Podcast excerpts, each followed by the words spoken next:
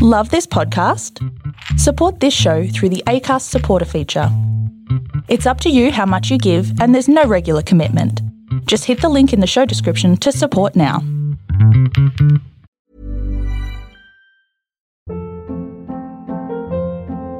Hold up. What was that? Boring. No flavor. That was as bad as those leftovers you ate all week. Keke Palmer here, and it's time to say hello to something fresh and guilt-free. Hello Fresh. Jazz up dinner with pecan-crusted chicken or garlic butter shrimp scampi. Now that's music to my mouth. Hello Fresh. Let's get this dinner party started. Discover all the delicious possibilities at hellofresh.com.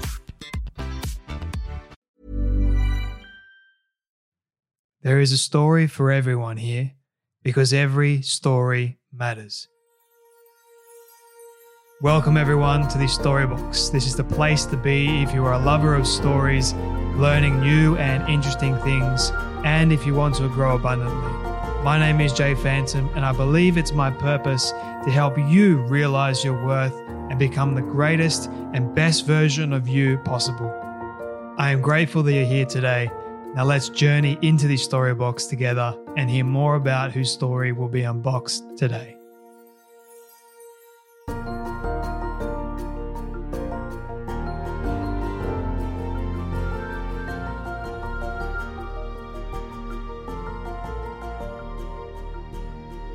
If you own a business currently, have you considered the possibility of selling? Well, I know not many of you have actually probably thought about selling your business, and rightly so. There's not many of us out there that when we start a business, we think about the opportunity of actually selling it later on down the track. Well, my guests today are two amazing human beings that I feel like you are going to love hearing their wisdom and advice on this matter. Their names are Michelle Seiler Tucker and Sharon Lechter. Now, for those of you that don't know who these ladies are, they are the authors of Exit Rich, the 6P method to sell your business for huge profit. I've read half the book so far, and it is quite an interesting read. Some of the things that I was reading in there, I had no idea about. So, if you do find this conversation interesting, then you'll find the book even more interesting. So, go and get a copy of that. It's available wherever books are sold. But Sharon Lechter is an entrepreneur, author, philanthropist, international speaker, and chartered global management accountant with over 35 year career as a licensed CPA and a lifelong education uh, advocate. She's the founder and CEO of Pay Your Family First, a financial education organization um, regarded as a global expert on financial literacy. Sharon has served as a national spokeswoman and presidential advisor on the topic uh, for two US presidents. She co authored the international bestseller, and I'm sure everyone would know this one Rich Dad, Poor Dad, and has released 14 other books in the Rich Dad, Poor Dad series. Um, and she has over 10 years as a uh, co founder and CEO. She led the Rich Dad Company and brand into the international powerhouse that it is today. Now, Michelle Seiler Tucker is the author of the book Exit Rich. Uh, she's the founder of Seiler Tucker Incorporated. She has sold hundreds of businesses to date and currently owns and operates several successful businesses as well. She is leading authority on buying, selling, and improving businesses, as well as increasing business revenue streams. She often posts about these topics on the business company business blog, which you can go and check out too.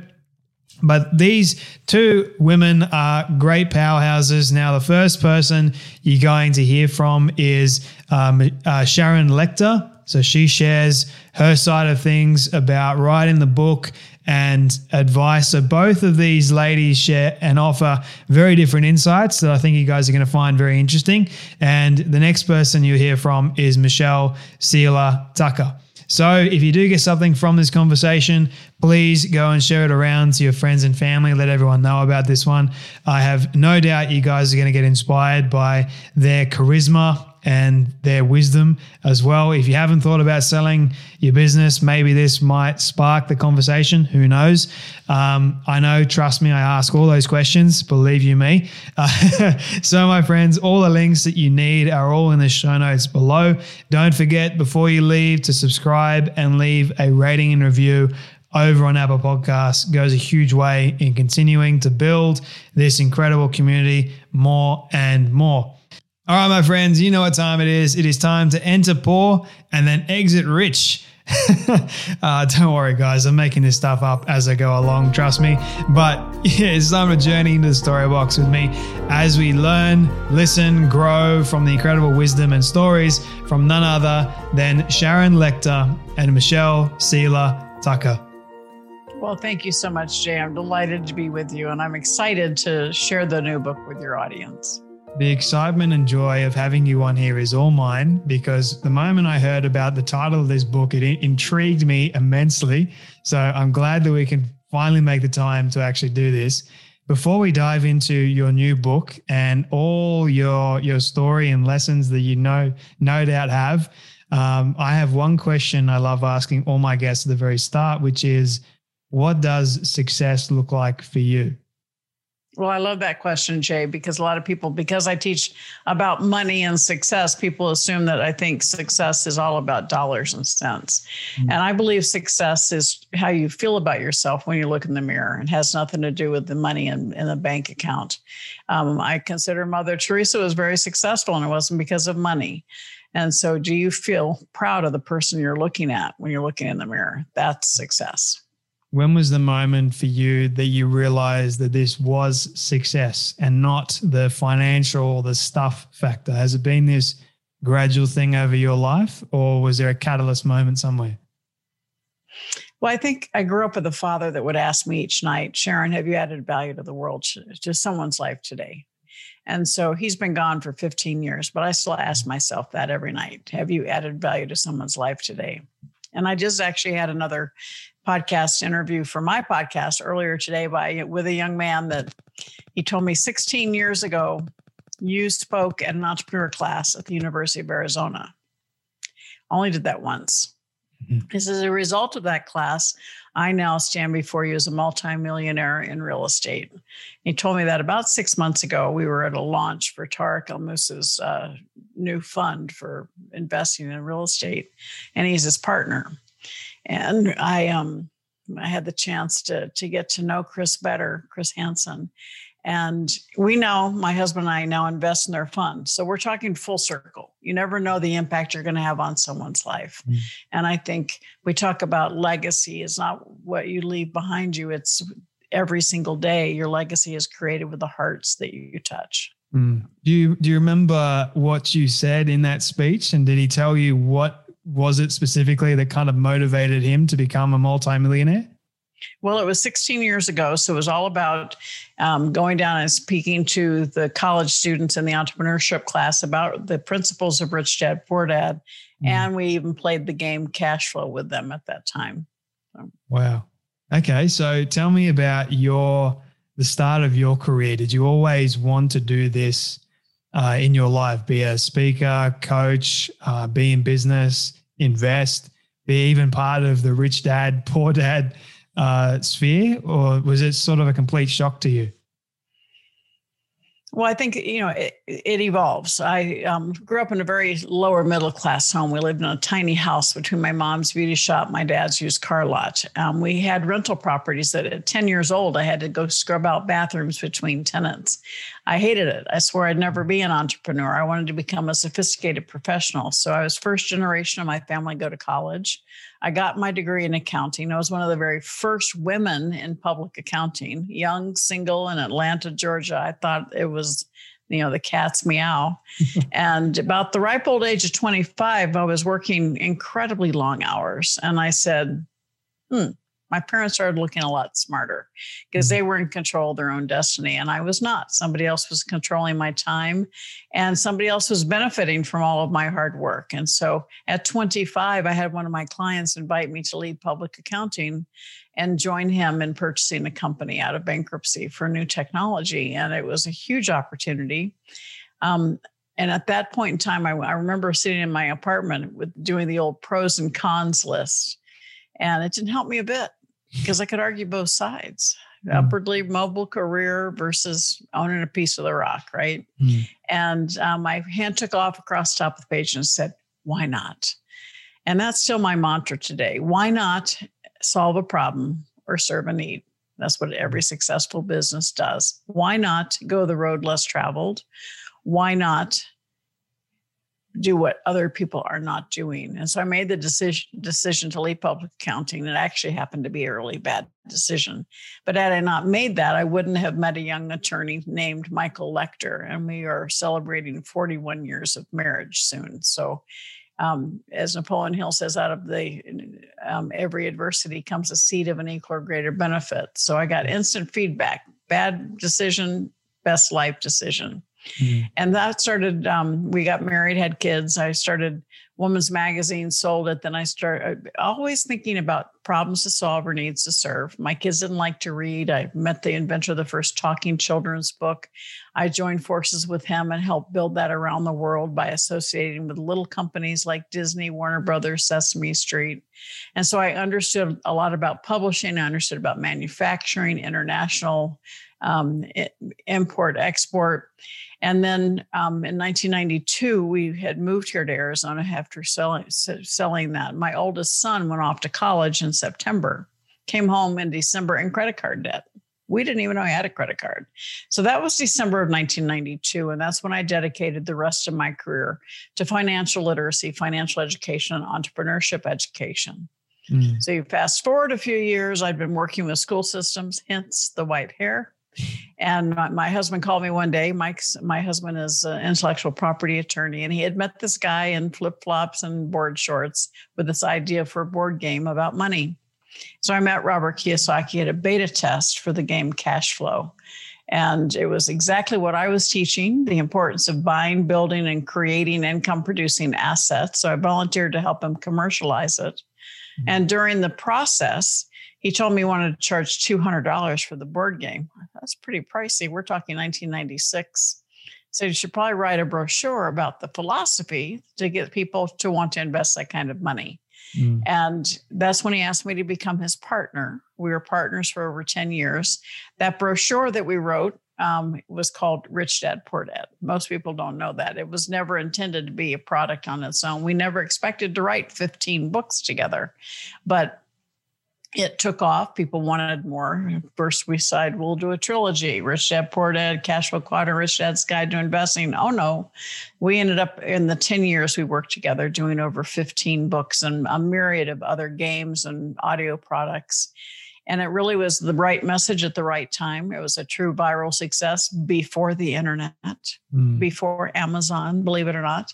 And um, it took kind of took the world by storm over 50 languages, over 100 countries. Mm. And so that was really um, that's when I found my my my passion, my internal my internal passion. Mm. 2007, I made the decision to leave Rich Dad, not knowing what was ahead of me. I thought Rich Dad was my legacy.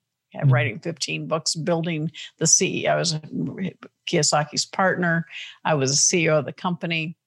I made the decision to leave because we were no longer aligned in what we wanted to create. And that's when I got the call from the pres- President Bush asking me to be on the first President's Advisory Council for Financial Literacy.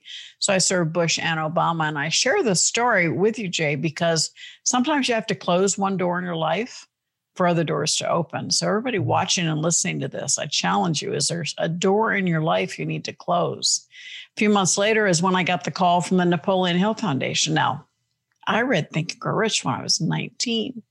And we know what's happened to the world economy in 08. And they wanted to reinvigorate his teachings, the teachings of Napoleon Hill, mm-hmm. and asked me to step in. Oh my gosh, what an incredible honor that was. Again, I wouldn't have had that call had I still been at Rich Dad. And so, again, I challenge every one of you is there a door in your life you need to close so other doors of opportunity can open?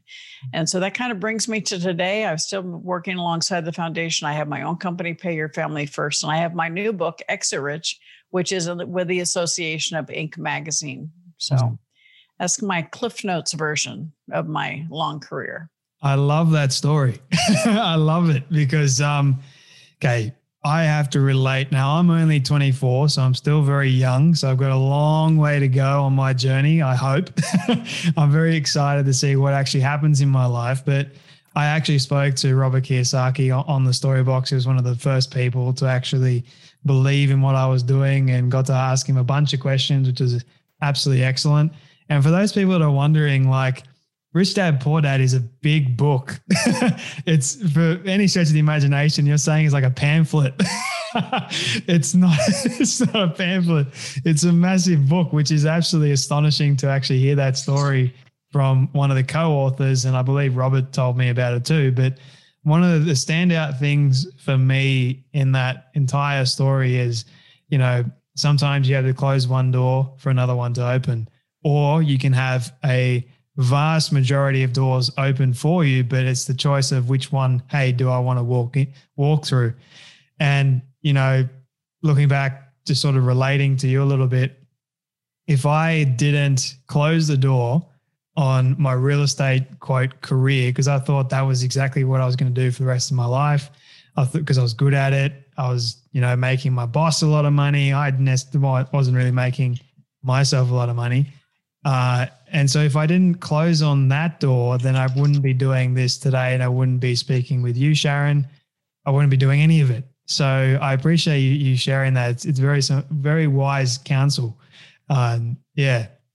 Well, people think they they they choose a lane and they have to stay in that lane. Mm. And while you're there, learn everything you possibly can but understand what is your you know what is your true passion? In the book three feet from gold which was the first book that i did with the napoleon hill foundation we talk about your personal success equation and you can go to personalsuccessequation.com to get kind of a guide in in following through because it talks about combining your passion and your talent the p plus t and that's all about us Mm. And so for me, my passion was I was actually angry that we weren't teaching kids about money in school. My talent was a long time career as an accountant and lots of publishing experience. Mm. And so I could combine those. But most of us try to do everything on our own.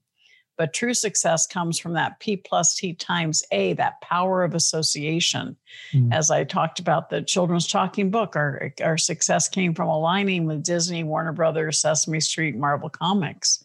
And then you know, when we had Rich Dad, we built it very, very well on our own. But in order to really explode around the world, we needed those other companies like Warner Books, Time Life, and publishers all over the world mm. to help us really take it to the next level. Mm. And so the power of association is so important. So your passion, your talent times association, and then times A for action. How many times do we know we're sp- what we're supposed to do? We simply don't do it. Mm. Anybody busted? Yeah, I know that happens to me all the time. And so we almost went depressed with that as a formula. I said there's still something that keeps people that are successful separate from others. Mm. And then so there's a last element plus F for faith.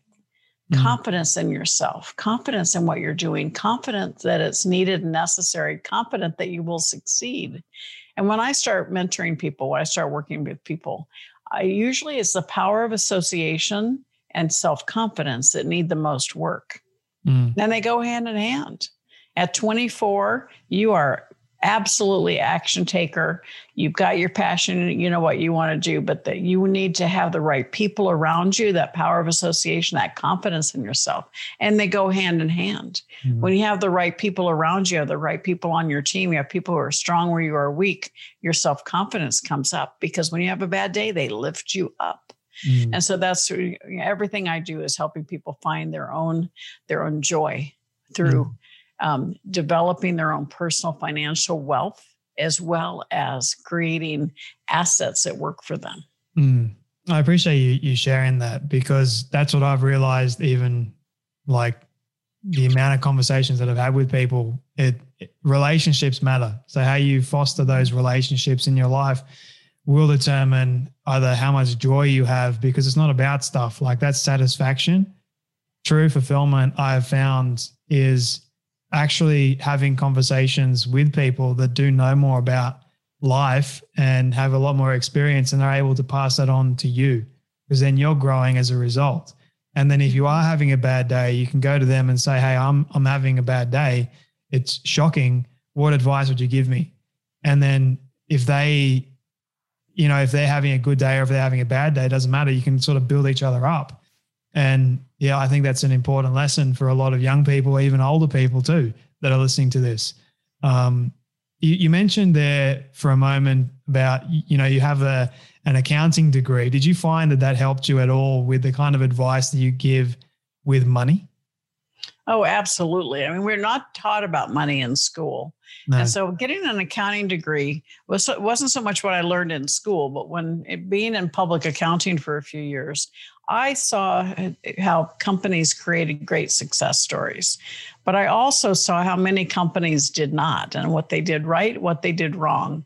And so that it is invaluable information is learning, you know, street knowledge, not just book knowledge, is seeing the, the methods and the decisions that were made and learning from them have helped me create my many, many different businesses, as well as helping many of my clients mm. steer them around pitfalls accelerating their their path to success opening doors of opportunity for them it's mm-hmm. so important to make sure that you reach out and find a mentor because speed to market's everything today mm-hmm. and so you should have a mentor that can help you step into your world and help inter- make introductions for you help open doors of opportunity for you mm. is that one of the reasons why you decided to write this book now exit rich Yes, it is. It's kind of like a culmination of. I've written. This is my twenty sixth book. Yikes! Um, so 15 in the Rich Dad series. But I think it's really important for people to understand that um, too many people today have built themselves a job, not a business, and they don't realize it because they're still everything's wrapped around them.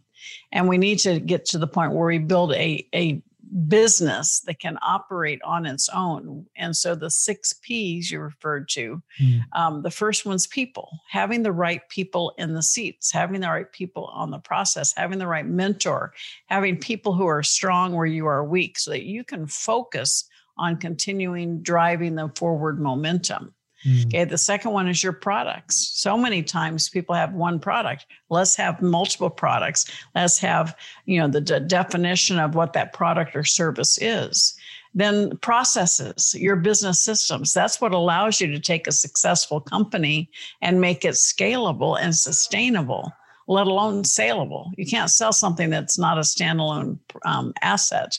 Mm. And so then the fourth one is proprietary what do you own? What makes you different? What gives you that competitive advantage, that intellectual property? The vast majority of the valuation in businesses today is intangible. Mm. Um, 40 years ago, the Fortune 500 companies, 85% bricks and mortar, 15% intangible. Today, mm. it's more than flipped. Closer to 90% of the valuation is intangible and 10% bricks and mortar. And that's an advantage to us because it levels a playing field, that intangible valuation, but you have to under, identify it, protect it, and leverage it. Mm. And then the fifth one is your, your people, the database, your patrons, mm. right? The patrons. So many people today get excited because they have a million followers on Instagram or Clubhouse or TikTok. Mm. You don't own those names. No. All right. So it's so important. You want that. Yes, you want that. It's great lead generation. All right. Your podcast, all that. But you want to bring them home to your mm-hmm. database by offering them something, nurturing them, providing that customer journey to become a have a relationship with your customers so that you can communicate with them directly. Mm. And then the sixth P is your profit. We all want to make profit. Too many of us so focus on the product and the profit and they leave out all those other things. So when you get to the point where you want to sell a business, you can't. Mm. So when you start a business, do you really start it with the idea that you have to work until the day you die? Are you are you starting it so that you can create something that gives you your time back and creates generational wealth? Mm. How about if you are passionate about this job? Should you still sell that job, that that that company? Well, there's nothing wrong with being an employee. All right. So it's not what you make for your paycheck. It's not what you do for your paycheck. It's what you do with your paycheck that mm-hmm. determines your financial future. And there are many people who they don't want to sell their business, but don't you want more flexibility in your life? So you may love the business you've built. You aren't you're not going to love it if it's taking every minute of every day of your life. Mm. So let's create it so it gives back your lifestyle so that it's there working for you, generating revenue for you, and you have your time back. You have more time with your family and your friends, and it's still generating revenue for you. And it's sustainable so that you can create it as a generational wealth to keep it in the family, mm. or you can choose to sell it. Mm. So if I wanted to sell a business, how would I go about actually getting the right price or the the best price possible to sell it? Well, I would start by reading Exit Rich. there's a there, there's a whole section in the book where we talk about finding the right buyers because mm-hmm. there's a lot of looky loos. You can kiss a lot of frogs. So let's make sure you find qualified buyers and the process of positioning yourself, including your employees, and when you should tell them, when you shouldn't, and getting to that point. But the valuation of your company is very important that you have an expert help you do that. Because a lot of people, a lot of people will come in and saying, my business is worth 10 million when it's really worth two. All right. So you really need to have an outside support in determining what the true valuation. And the industries are different. Some industries you're you're paid on multi, on on multiples of your revenues. Others is multiples of your EBITDA, which is earnings before income tax, depreciation, and amortization. And so you, you need to understand what's right in within your industry. And that means having an expert on your team.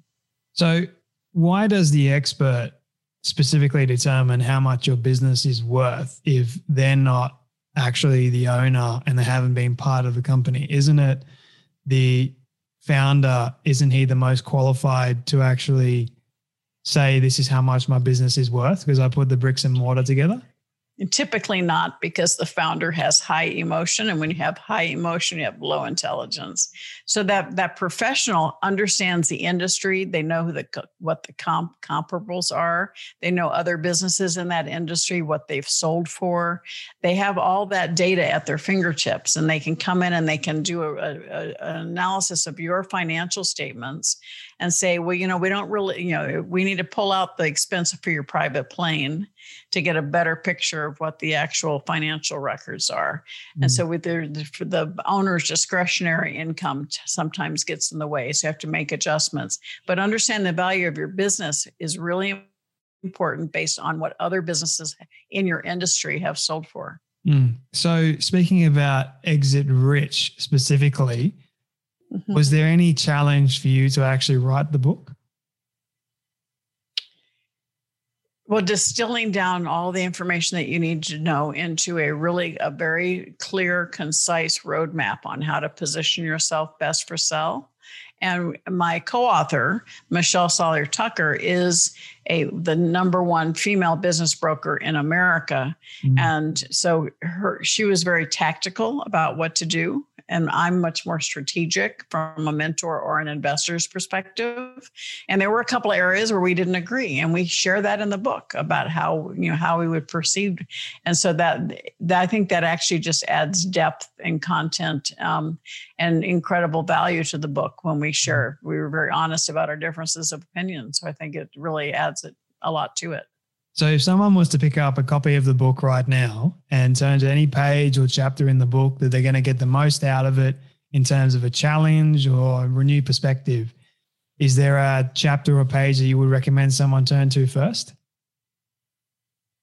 Well, I think the very first part of the book, we talk about understanding the why. You know, why are you building your business? What's your outcome? And so it's hard to do everything else if you don't really know what you're looking for. My dad used to tell me a map doesn't do you any good if you don't know where you are and where you want to be. And in mm-hmm. today's world, where the phone knows where we are at any point in time, we've kind of lost um, track of that. But you really need to understand where, you know, what is your ultimate goal and where are you right now and how are you going to plan to get there? And so, in building, you can't build a house without going down first. You build a strong foundation. You have to put in an electrical system, a plumbing system in order for it to you to have a home. Same mm-hmm. thing with your business. We don't know what we don't know. And it's very important to make sure you build in that structure of the business so that you can take your successful business and make it sustainable and then scalable and then saleable. Mm. Has it been uh, a time in your life that you have sold a company that you regret selling it? Um, great question, because I what I teach people is you learn from what happens in the past. You don't regret it. You just move forward. Mm-hmm. Um, I interviewed a friend of mine, Fred Wagenhals, and he actually invented one of the Ski-Doo type machines, and um, he sold that patent for seventy-five thousand dollars. And so one of the, my friends said, "Oh gosh, you must just really regret that billion-dollar industry." He says, "No, because at the time." It allowed me to pay my mortgage. I was about to lose my home. It helped me pay my employees. And so it was a godsend. Mm-hmm. So you don't, I mean, the, the what ifs of the world um, don't really help you. And so his, the whole concept was sometimes you have to do a deal so you can get to the next deal. Mm-hmm. And so I, I try not to look back because we can't change what's happened in the past. We can only learn from it. We're all where we are today because of the choices we made before today. And if you want something different in life, just start making different choices. Mm, yeah, it kind of goes back to the the door doors opening analogy that we use as well. So I relate to that. no, no regrets. Keep moving forward. Don't get stuck. Otherwise, you can be in a world of hurt. A couple more questions for you, Sharon, if you don't mind. So, what are some of the pitfalls that young entrepreneurs fall into when they first start out in running their own business? They don't take the time to structure it properly they get a little modicum of success. They start selling something, the money comes in, and they don't take the time to build a legal structure. And it's not just the US, it's everywhere on the world. Mm-hmm. The, the legal structure to protect themselves and their other assets from the business. They don't put in the right systems. You, you create jobs for your friends or for people you know instead of figuring out which jobs, what roles need to be performed and then finding the right people for each of those roles. It's much easier to manage a system than it is to manage personalities. Yeah. And that happens more often than any time. People, friends come together, they want to do something. And I always say, you know, plan your divorce before you plan your marriage.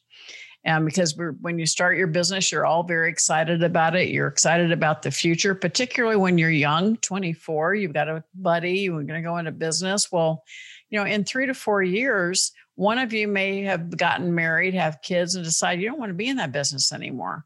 Well, all of a sudden it becomes a negative situation. So, but when you're going in at 24, you go, you know, this may happen. So let's determine now what kind of how we will figure out how to separate, let one of mm-hmm. us out.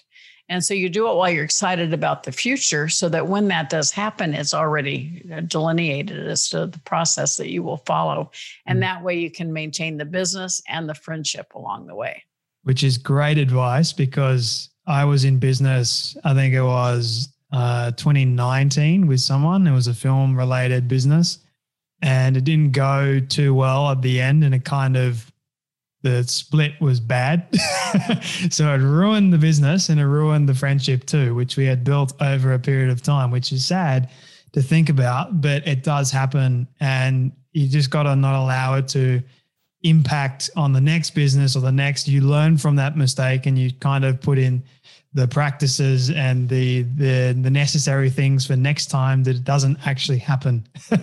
so you're you're safe. So I appreciate you, you sharing that two final questions for you, Sharon, if you don't mind. This one uh, may be a hard one to answer, but we'll see how we go. What do you love the most about yourself and your story? I believe, um, well, what I love most about myself and my story is that I truly live every day to support other people in reaching their dreams. And I do it with grace and love um, you know, one of the greatest compliments I get is I when I walk in a room, I fill it with love. So, and that is always my goal. And it starts from listening to my father when I was a little girl saying, Sharon, if you added value to someone's life today. And for me, it's about the value. It's not about the money. I never chase the dollar. I never have. I never will. And it's about um, joy, bringing joy to other people. And in the process, that brings me joy. Mm. Before I ask the final question, where can people find you, connect with you, and buy a new book? Well, thank you so much, JS. The Exit Rich is at all your local bookstores and Amazon.com, BarnesandNoble.com. Um, you can actually come to ExitRichBook.com as well to order it there. There's lots of resources and tools there. But um, please reach out to me info at sharonlechter.com an email you can send to me reach me on clubhouse instagram facebook author sharon Lechter, um, instagram facebook twitter i'm sharon Lechter, linkedin sharon Lechter. so i'm pretty easy to find i invite all of you to link up with me and you can go to the personalsuccessequation.com and download that as well mm. for free. We, we, connected on LinkedIn and you sent me a message the moment we did connect on LinkedIn. And I was like, I'm interviewing you, which is, is fun. I couldn't, couldn't wait. Um, so my final question for you, Sharon, this is my all time favorite question. I ask everyone at the end. It's a hypothetical one, but I want you to imagine with me for a moment that you've been able to reach the age of 100. All your friends and your family have decided to put together a film for you of everything you've ever said and everything you've ever done. Don't ask me how in the world they got it all. We'll just call it magic for the sake of argument. But been able to get it and show it to you on your 100th birthday. What do you want that film to say and to show about your life? Well, I one of the things I tell people around the world is, and I have them repeat with me, "You are fabulous." So I want people to have, that have met me to know that I have elevated them in some way, um, the meaning of life for me is that uh, when I'm gone, I want people to feel that their life is better for having known Sharon Lechter. And I think um, living a life with love and grace, that's all it, life is all about mm. love and grace.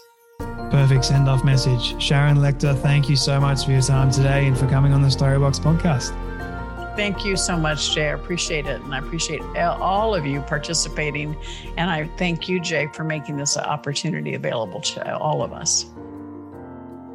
Thank you, Jay. Thank you for having me. It's a pleasure to have you here. I apologize in advance for butchering your middle name there. That's okay. but we got there eventually. um, it's, it's, yeah, I'm really excited to dive into your story today and really uncover why you decided to write this particular book, Exit Rich, in the first place. But before we do that, I have one question I love starting off all my conversations with, which is what does success look like for you? So, success for me um, really means that I can do anything I want to do when I want to do it. Plus, it means that you know my my husband's happy, my daughter, my husband's healthy and happy, my daughter's healthy and happy, and that it also means that I've helped save business owners from going out of business. I've helped business owners from, you know, I've helped business owners to maximize the sale of their business. I've helped them from uh, selling for pennies on a dollar. I've kept them from going out of business. I kept them from going out of bankruptcy. Success means to me really impacting others and helping as many business owners as I possibly can along the way. When was the moment for you that you realized this was success for you in, in making an impact and helping people and businesses? Was it this catalyst moment for you, or is it sort of like this gradual thing over time that you've realized? No, I think I I realized you know, quite early on. I've always been an entrepreneur. I've always owned many different businesses. Um, I did start a franchise uh, sales, franchise consulting, and development business and I knew I knew very on that I was good with people. I was a good problem solver. I was I'm very solution oriented, and I'm great at sales. In fact, my nickname is the closer. So you know, I, I helped franchise franchisors build their business by selling franchises. Um, I've helped business owners sell their business for maximum value. So I always knew that I was good at negotiations. I'm a great people person. I'm a great problem solver. I kind of always knew that. Um, you know but for me success is not final you know? I i success is all is always ongoing you know? I always have different benchmarks uh, that i'm trying to to meet so success is never final to me. So what in your opinion makes a great closer? Well i think a great closer is somebody that number one shuts up. Good point. Yep. You know people talk too much and um you know, you can't really close anything or sell anything to anybody unless you really understand the person that you're trying to sell to, understand their wants, understand their needs, understand, you know, their pain points, etc., and let them do the talking and then find a solution. I, you know, what makes a great closer is somebody who listens and talks a lot less, somebody who listens and listens intently, not just listens, but really, really listens intently. Somebody who can dig deep and really find out, you know, what's going on. Because a lot of times clients don't know what they want, they don't know what they need. We have to figure it out for them. Mm. So somebody who can dig deep, ask the right questions, get to the bottom, you know, of the problem, get get all the you know, get all the answers and come up with solutions that are designed with the customer experience in mind, not solutions for your own agenda. Don't try, you know, I hate it when some when salespeople try to sell you something just because they're going to get a commission off of it. You know, I think a good closer really has it's it's somebody that really cares about the client more so than anything. How long does it normally take you to close somebody?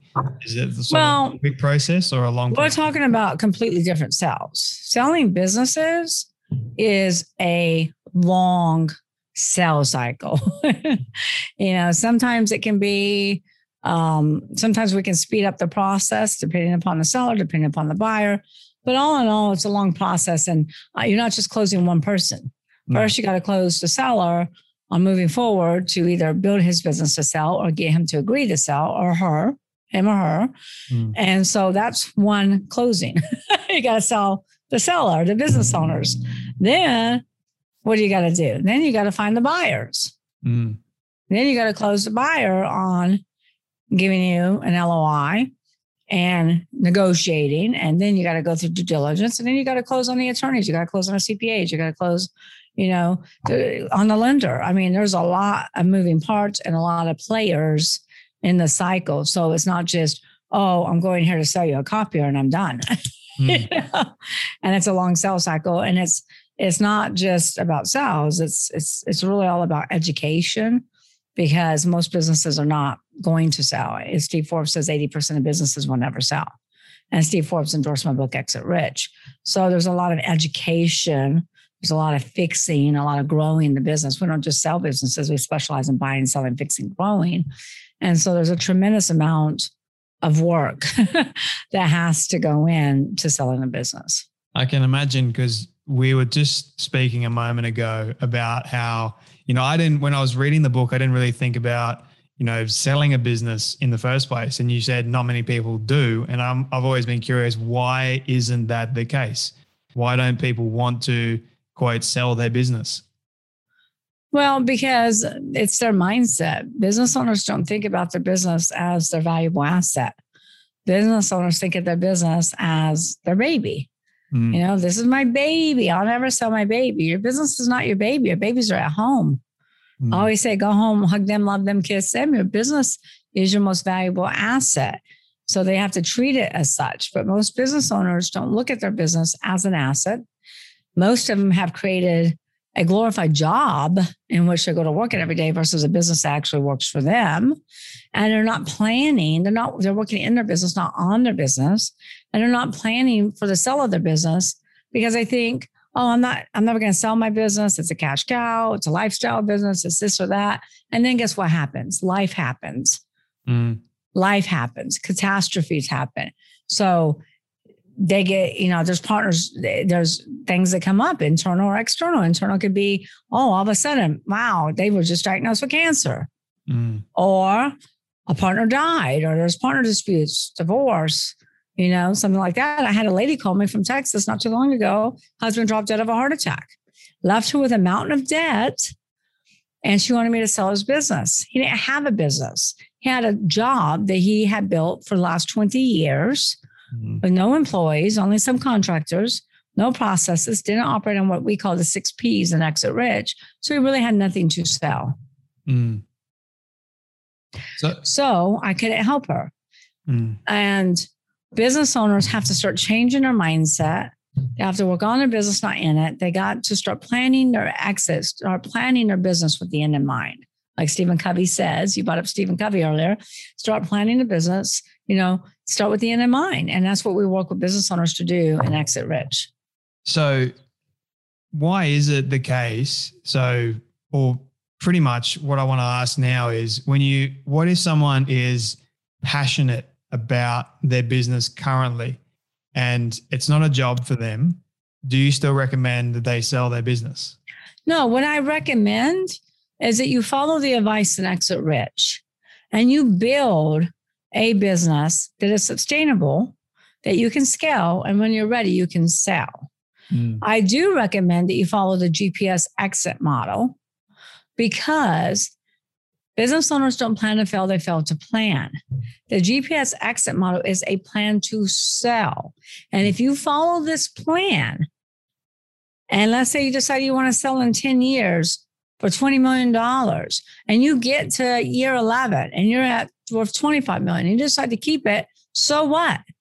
At least you got a great, sustainable, scalable business that is sellable when you're ready and a lot more profitable. The problem that I'm trying to explain to all these business owners that drives me crazy is that these business owners are not thinking about their business. They're not setting their family up for success. This gentleman that was in business for 20 years never built a business. Mm-hmm. He had a glorified job, so he left his his wife is going to have to file bankruptcy. I'm sure that's not what he intended for her. So we really walk our business owners through what we call the GPS exit model. And number one, you got to figure out what's your destination. When you want to drive somewhere, what do you do? You pull out your phone, you go to Google Maps, and what's the first thing you plug in? Your destination. Your destination. If you don't plug in your destination, what, what happens to you? You get lost.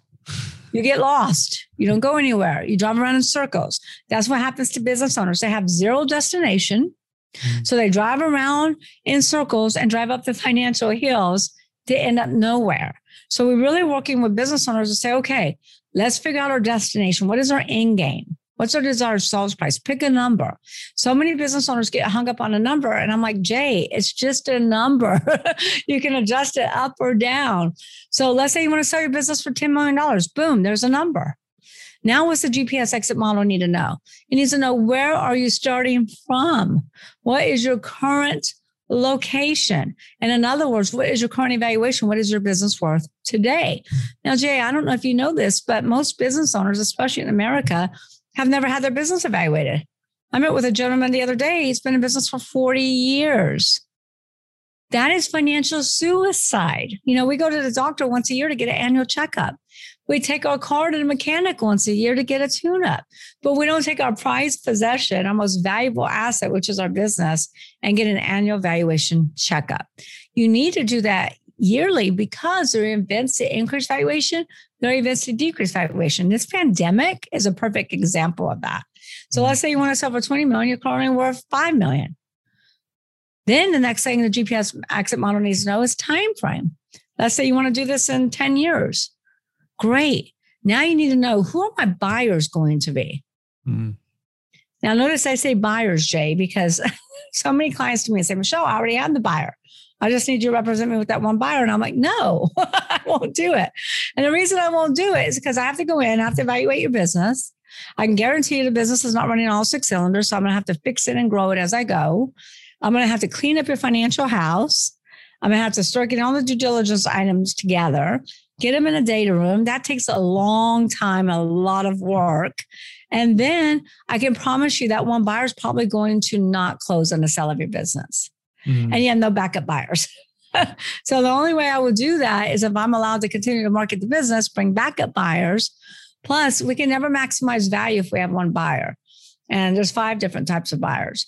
But you can see this plan, it's a plan, you mm-hmm. know? So if you say, okay, I want to sell for $20 million, five types of buyers. First time, 90% of buyers are first time buyers. You're not selling to them. So can roll them out.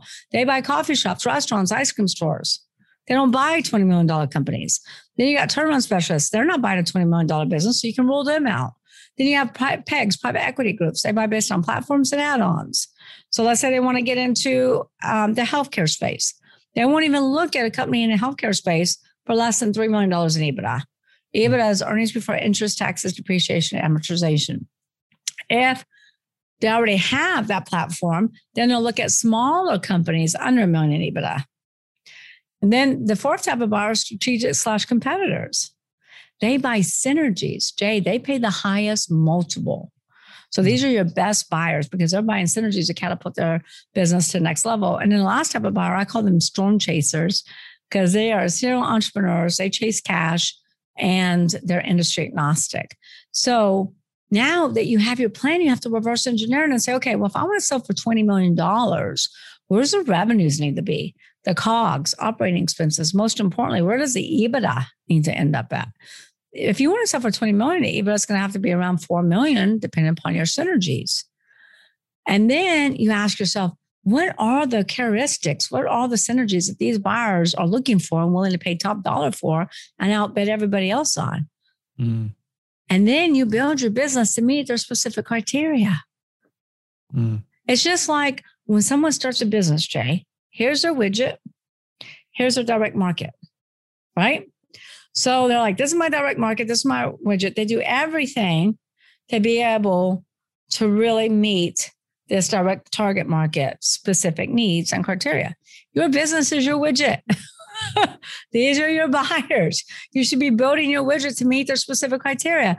And let's say that you build this $20 million business, you got over $4 million in EBITDA, 10 years is here, and you decide, well, I don't want to sell it right now. I want to keep building. Mm-hmm. Great. What do you have? A much better business. What did you win?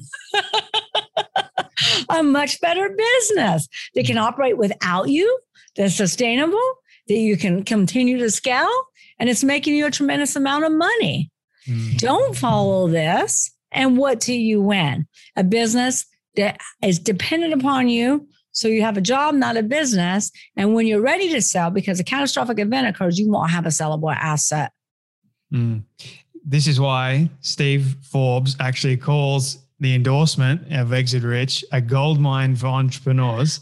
You can you can obviously hear when you explain all that if you're following along closely why it actually is. What I'm curious about is if someone wants to pick up the book Exit Rich and you know just start reading along, does Exit Rich give them the same plan and formula to go out there and find buyers for their own business, or do they go out and seek someone like you, Michelle, to help do that for them? Well, here's the deal. Um, yes, we're giving you all the meat and potatoes. we talk about the five different types of buyers. We talk about their, nego- their negotiables or non negotiables and how to negotiate with each type. But here's the deal most business owners don't know where those buyers are. Mm. And most business owners want to maintain confidentiality because they don't want their employees knowing they're selling. They don't want their customers knowing. They don't want their vendors, their landlords. You know, they don't want everybody knowing that their business is up for sale because it can be detrimental. Employees get nervous. They get scared when they find out a business owner is selling. Many of them will try to jump ship. Clients get nervous. So, confidentiality is always our number one priority. It's very difficult to try to sell your business on your own, create a bidding war, maximize value, and maintain confidentiality. It's kind of like saying, I need heart surgery. Let me just cut my chest open, rip out my heart, and operate on myself. Mm.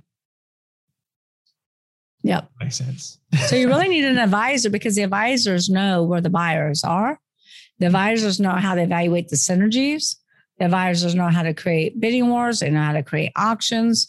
You really need an advisor to maximize the value of your business. Not saying you can never do it on your own, but even if you have your own buyer, like I said, you always want to have backup buyers just in case. Good point. And talking about buyers and value and and profit margins and all that sort of stuff, knowing uh, how much your business is worth, who is the one that is the right sort of determinant when it comes to value, especially in in a pandemic? Does the value of your business go up or does it go down? And who's the one that sort of determines that? Well, so it depends upon the industry. Hospitality is down. Restaurants are down. You know, home goods are up. Manufacturing's up. Healthcare is up. Staffing's up. Um, like I said, anything home related is up. Real estate is way up. Yeah. So it really depends upon the industry if the value is going to be up and down, up or down.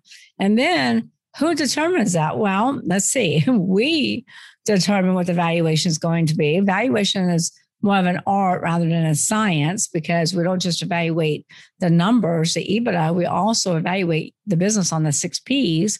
We evaluate the synergies that that, that business brings to the table.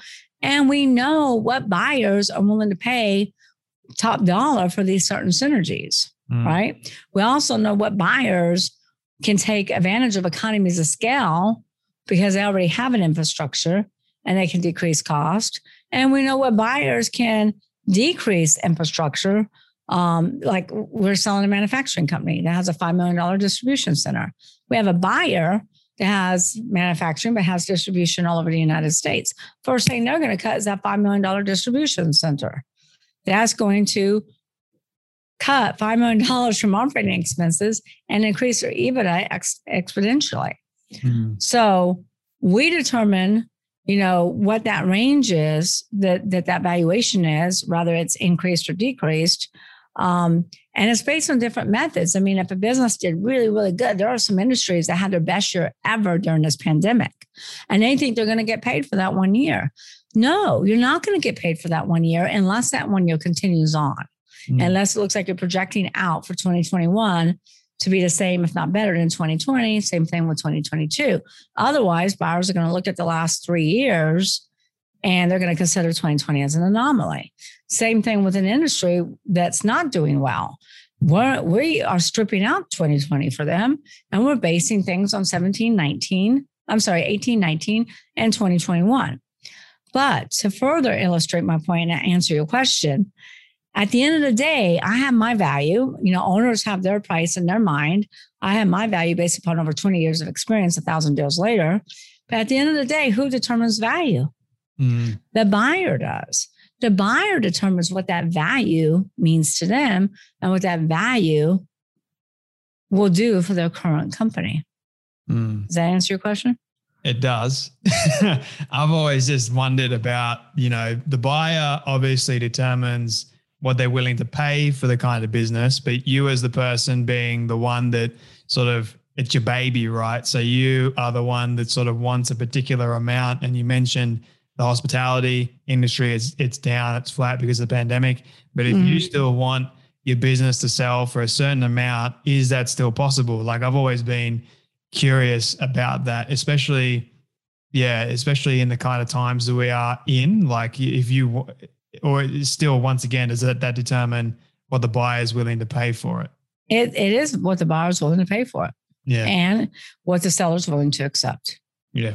Now as an experienced m&a advisor senior business analyst and a bunch of other titles behind my name i have a tremendous amount of experience that i'm really good at valuations the way that I get my clients more than what their business is worth, on average, we get our clients 20 to 40% more than what the business is worth, is because I bring multiple buyers to the table, which creates a bidding war. Because if you got a good business, there are more buyers for good businesses than there are good businesses to buy. Smart. like so it.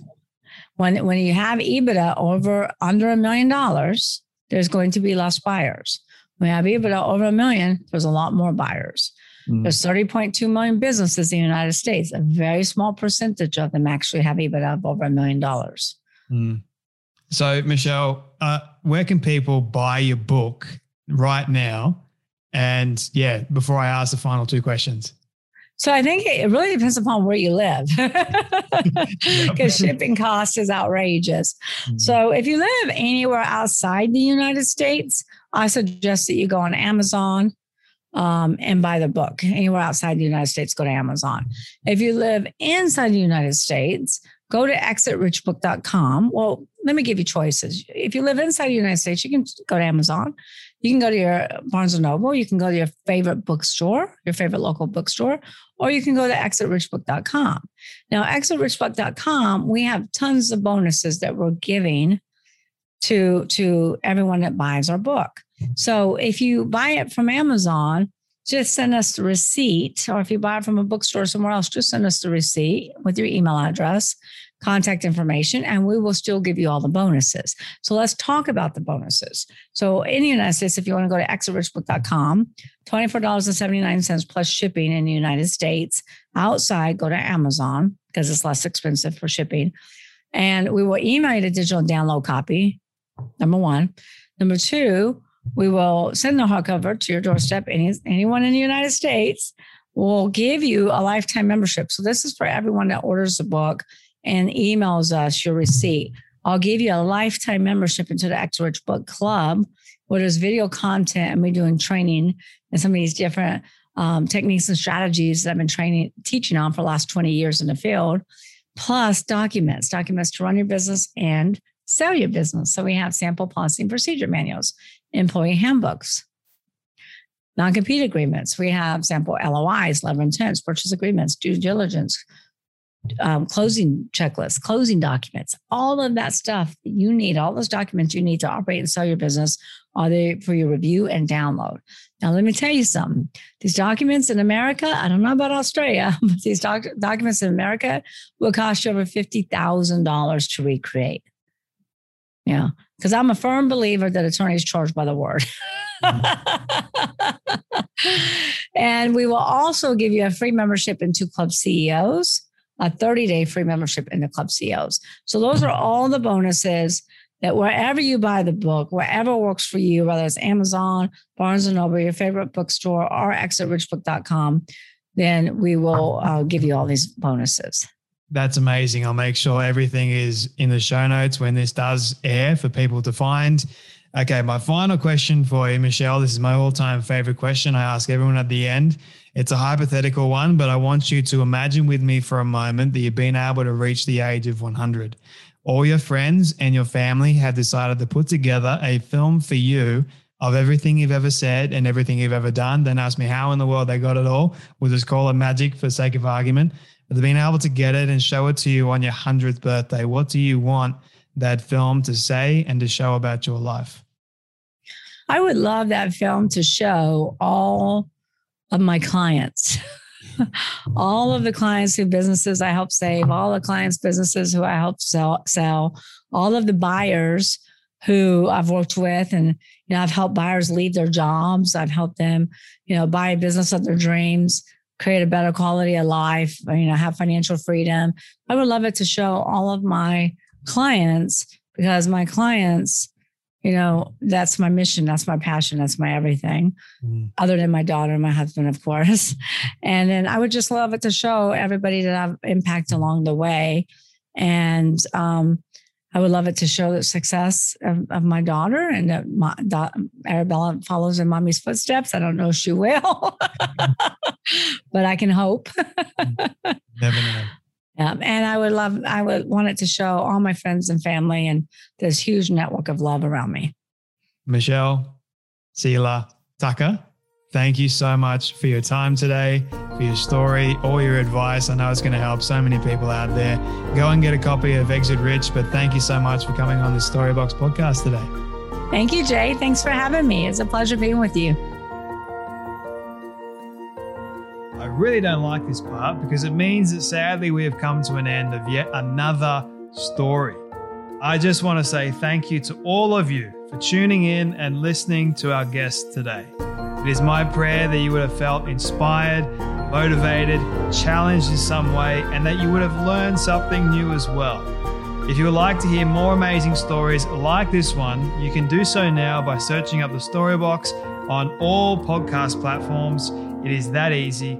And if you did get something from today's guest, please do share it around with your friend or family member who you feel could benefit from hearing today's story. And before you go, I greatly appreciate it if you could spend 30 seconds leaving a rating review over on Apple Podcast. It goes a long way to reaching more people and building this community of the Storybox. Let's start changing lives through powerful stories like this one you heard today.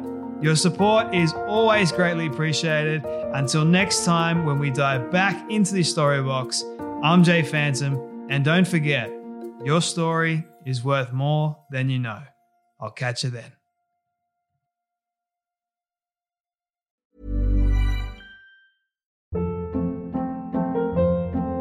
Hold up. What was that? Boring. No flavor. That was as bad as those leftovers you ate all week. Keke Palmer here, and it's time to say hello to something fresh and guilt-free. Hello Fresh. Jazz up dinner with pecan-crusted chicken or garlic butter shrimp scampi. Now that's music to my mouth. Hello Fresh. Let's get this dinner party started. Discover all the delicious possibilities at hellofresh.com.